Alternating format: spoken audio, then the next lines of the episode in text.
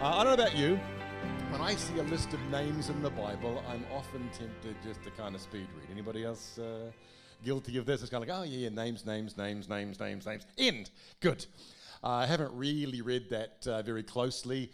Uh, actually, remember one time many years ago uh, doing that in the Old Testament and really hearing a prompt from the Holy Spirit to go back, and it turned out it was the list of names of David's uh, mighty men. Uh, and there's Uriah's name right there, the man he's going to, you know, ultimately get killed and take his wife. And he realized, oh, you, you read quick, Aaron, you missed that. This was a very special person to David. It's tempting to read past these names and think, ah, this stuff isn't important after all. There's been all this deep theological stuff uh, thus far how could it be that uh, this stuff is as important? And I wouldn't dare to say that the list of names is as important in these final greetings that Paul offers, but I want to z- zone in on them today anyway. Because I kind of feel like we're probably full of theology. And maybe, just maybe, there's something in that final greetings that might be helpful for us. Uh, we, we notice that there is a, a, a lot of people mentioned. It starts with mentioning Phoebe, who's a deacon in the church. Uh, he commends her. Uh, then the list goes on, and, and more people are named. And I'm not going to go through all the names, but partly I think the reason that we skip through the names often, some of them are quite hard to say, aren't they? We read them like, how do you say that one? I don't know. So we're just going to skip on, figuring, well, it's just too hard. Lots of names, lots of things being commended, meeting uh, at their house, the first convert to Christ in the province, Mary who works hard.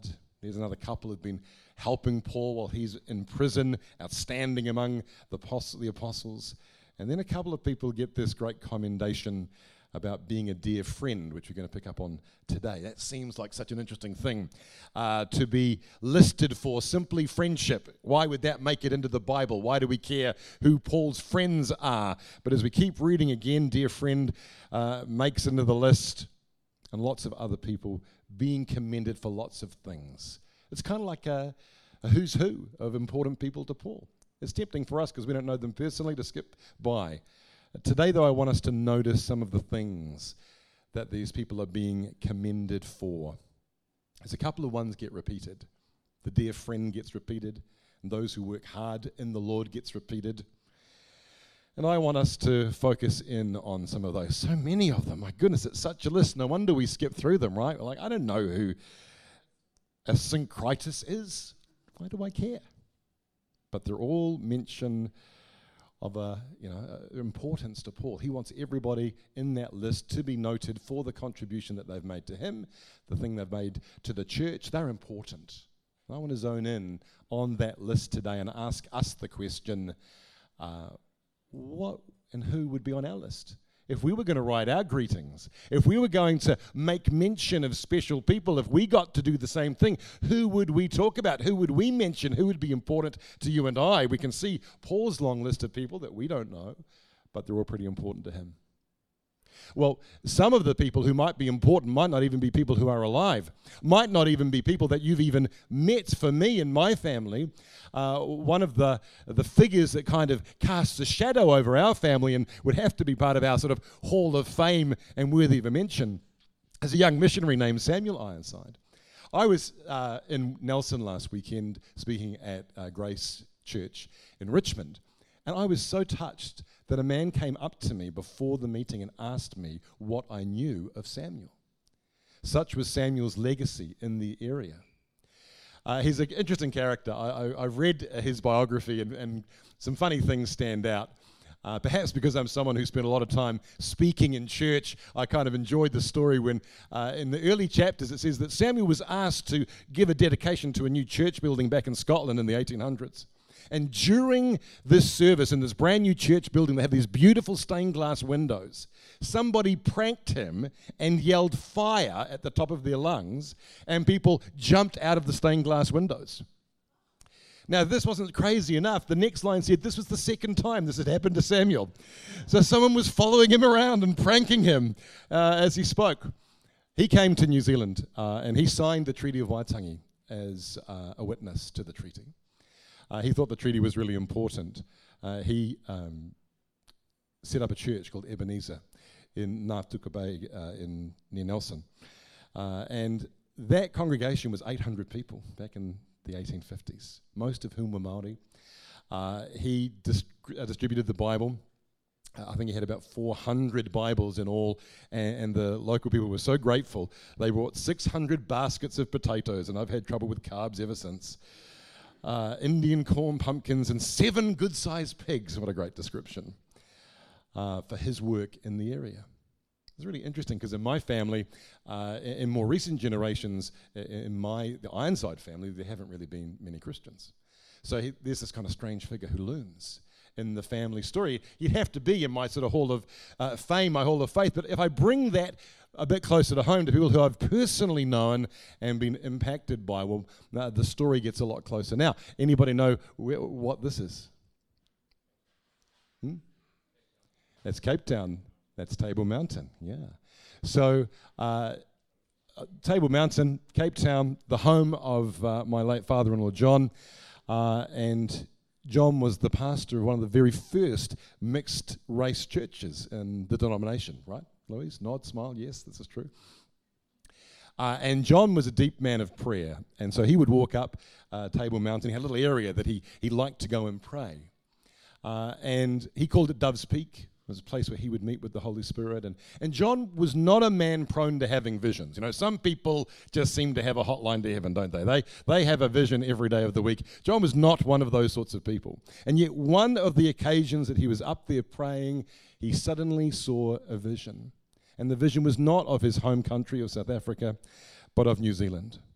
And he saw a fire starting in New Zealand and shooting up out of New Zealand, and then across forms this crossfire's vision would be so important to him that when the opportunity came to bring his family to pastor the Annesbrook Church in Nelson and then the Mairangi Bay Church of Christ here in Auckland, he brought the entire family from South Africa.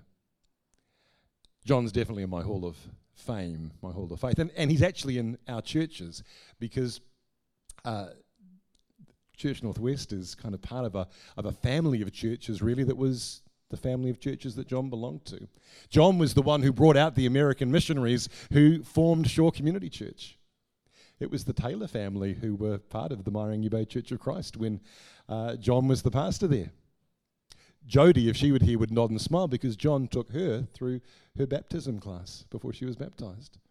So she's part of this. He's part of this story. He's part of our story. He's in our hall of faith. But I want to focus today in on this particular commendation in Romans 16 about being a dear friend. Something you could read and you could think and you say, that's how is that important? How, how could being a dear friend be so worthwhile that it makes it into the Bible? And how could it be that God might use being a dear friend to change somebody's life? Well, I want to tell you firstly about how dear friendship changed mine. Uh, this is my friend Siusi. Uh, on the day of his graduation, uh, he uh, late in life decided that he would train to be a lawyer.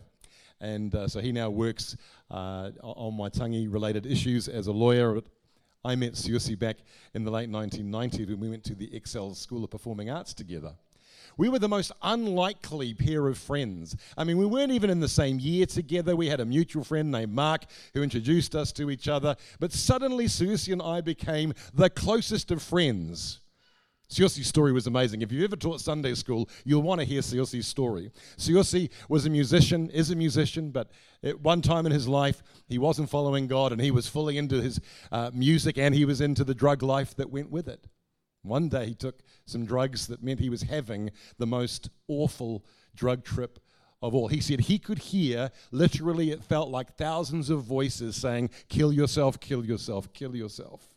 He was tormented by these voices. And then out of nowhere, he hears a verse that he's memorized in Sunday school as a child. Whoever calls on the name of the Lord will be saved. And in the midst of the swirling of voices saying, Kill yourself, kill yourself, he just cries out, Jesus! And all the voices stopped. So Siusi decided, well, Jesus and me, we better be friends. And so Susi and I, at this stage of, of his life, we would spend literally sort of five to seven nights a week together. And, and, we had a little motto between us that Jesus is the reason for our friendship. And we would spend our time literally always in prayer and reading the Bible together. And that was such a deeply formational experience. I'd only been a Christian for about six months when I met Susi. If I asked sort of who discipled me, Susi and John Fulford discipled me. The other reason that I became a committed Christian. Susi was hard case, man. He always carries a guitar with him. I remember one uh, a Boxing Day, we went uh, to church together, and we didn't like the church service. And, and we sort of came out of the church service, and he's like, "Oh, that kind of wasn't enough. We should, we should maybe go down to Mission Bay, and we should uh, witness to some people." I'm like, "Okay, all right, fine, fine." So he had his, his guitar, and we went and sat down on a park bench, and we just were singing some worship songs. And this old couple walked past. I said, Oh, you're singing to the Lord, are you? I'm like, yeah, yeah, yeah, yeah, we are. And, and they were Christians from Invercargill. And so I felt sort of encouraged that we'd done enough that day. Uh, you know, and, and it was time for dinner. I could see all these restaurants. And, and so we had agreed that we would get up and we would go and get some food. And we were walking towards the food. And Susi spies this young woman walking her dog with a young friend. And before I know it, I hear him yell out, Hey, you fellas heard about the Lord? Like, oh, no, we were getting food. So he goes and plays the guitar and, and, sings one of his worship songs that he's written to the girl. And I'm left talking to this guy. It was amazing. This young man uh, uh, was wearing a wrestling shirt, the Austin 316 shirt. If you know me, you know that pro wrestling has been a great passion of me and my family for a long, long time. So I knew exactly what Austin 316 meant. So I said to him, Do you know what John 316 means? He said, No, I don't. And so then I witnessed to him and I said, You know what? And this is, you know, this is what Siusi was like. You know, once you were in his presence, you wanted to tell people about Jesus. So I said to this young man, I said, Look, hey, before I go, is there any reason why you shouldn't give your heart to Jesus right now? He said, Not that I can think of. And right there, standing in the park in Mission Bay on Boxing Day, he gives his heart to the Lord. That's the power of Siusi's friendship. I'm going to tell you in a few weeks' time about a really dark period of my life where uh, I had a year of unemployment, and I'll, I'll, tell you more about that in a few weeks' time. And during that year, Siusi reappeared. We'd kind of lost touch with each other in various ways over the years, but he reappeared during that year. And he was a great strength to me. One of the things uh, during that year, he kept saying, Would I like to meet and get to know my cousin David. Now, David and I are second cousins, so there's the chart if you're uh, trying to work out second cousins. Our grandmothers were sisters. In fact, actually, his grandmother was much more like my grandmother because my own died when I was quite young and his grandmother took her place. But I didn't really know David. He was a couple of years younger, a much quieter kid. We never really saw much of each other growing up, and I didn't know David. We had been in church together, actually, it was much to my embarrassment, uh, in our 20s, and I didn't even take the time then to get to know him. It was just kind of like one of those weird things, like, oh, there's your cousin Dave. Hi, Dave. And that was that.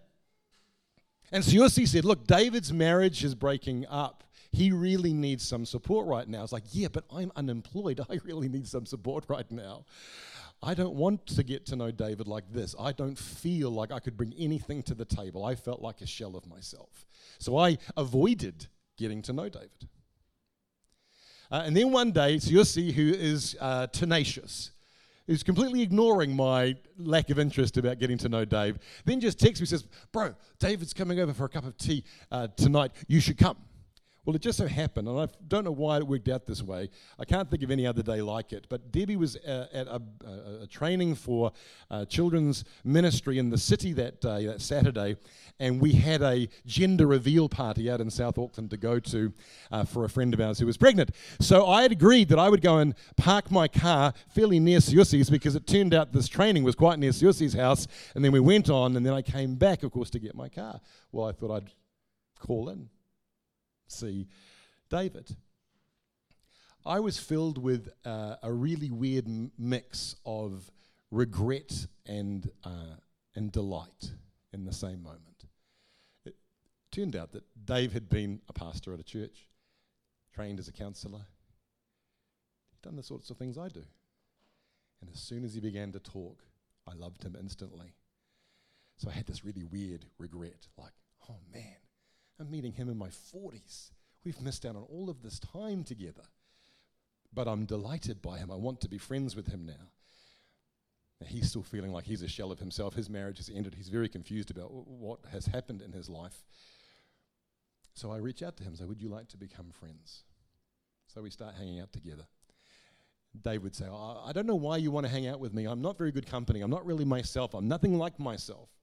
I said, That's okay. I said, You make everything better just for being here. So we continued this friendship. And then later that year, it was time for U2 to have a concert. And Dave is one of the great U2 fans. I mean, when he says he owns every book and every CD, he really does. And so when it came time uh, for the concert, I thought, oh, what could I do to help Dave know that I really see him? And I decided I would get this t shirt made with his name on it.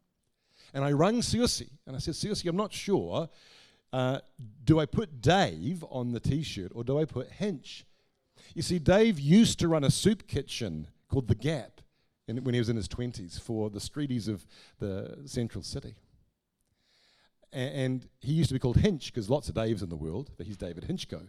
So he's Hinch to distinguish him from other Daves. So Hinch it was.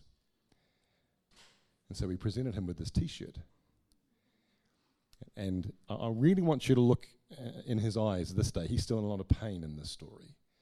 But for the first time in a long time, somebody sees him as Hinch. Somebody sees him as that valuable person. The other thing you need to know about Dave is that he loves comics.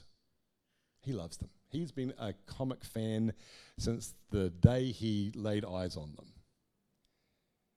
Comics saved his life, actually. When he was 14, he decided he was going to kill himself, and so he went into the city intending to commit suicide. And he had on his person a copy of the Daredevil comic, which he had not yet read, and thought, well, the last thing he'll do is read a comic before he does it. So he sat in Myers Park and he read the issue of Daredevil, where Daredevil becomes a Christian. Have you even ever heard of this? A comic book character becomes a Christian? And Dave figures if it's good enough for Daredevil, it's good enough for him.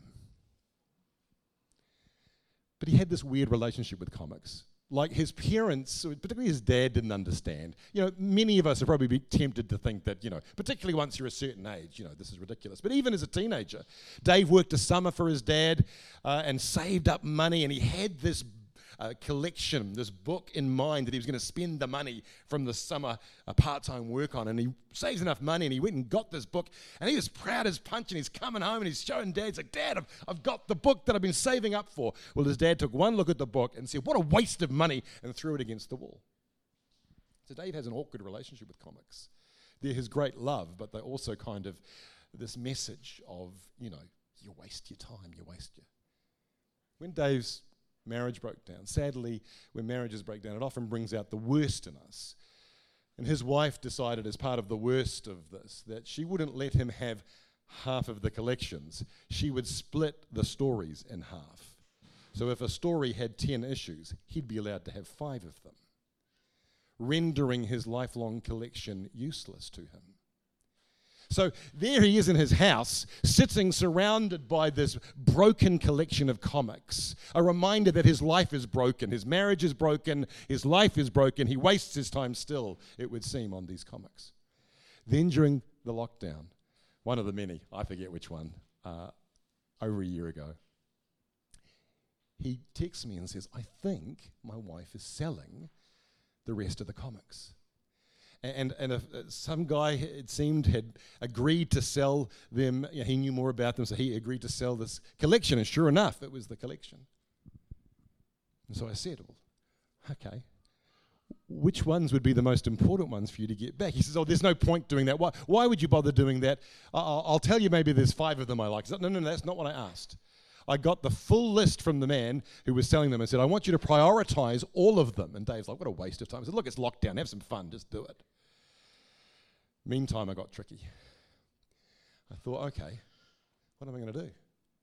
So I trolled his Facebook page and I worked out who were friends but not friends with the wife. And so I messaged all of them and said, Dave has a chance to get the, the comic book collection back. And then I even posted and blocked Dave from seeing it on my own page that we were going to try and get the comics back.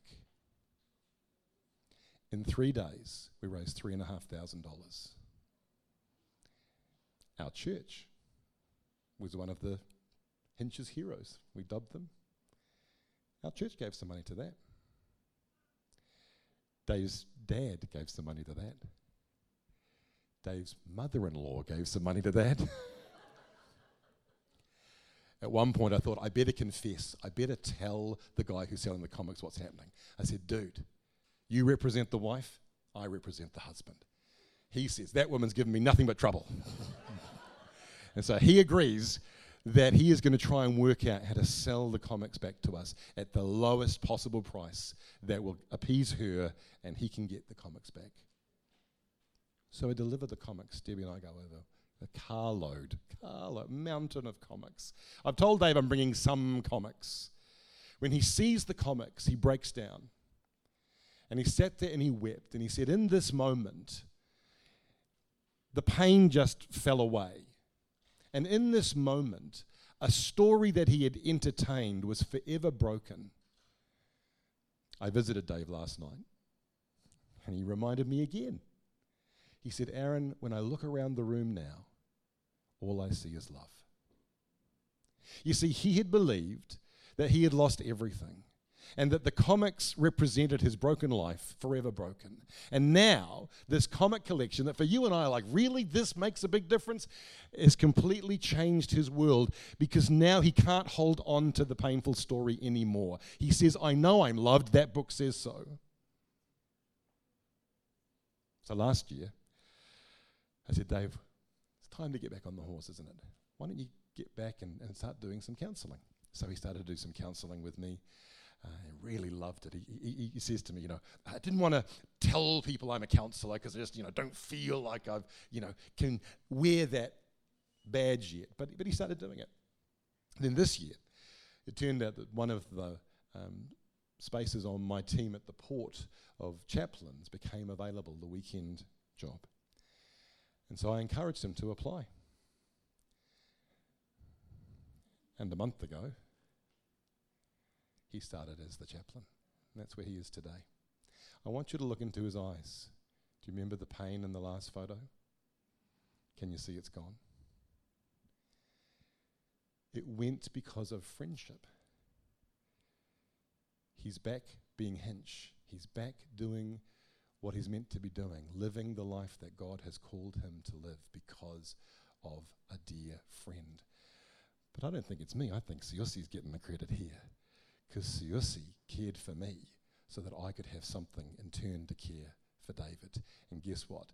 This week, David is now flying to Gisborne to catch up with Siosi and to meet up with a dear friend who he hasn't seen.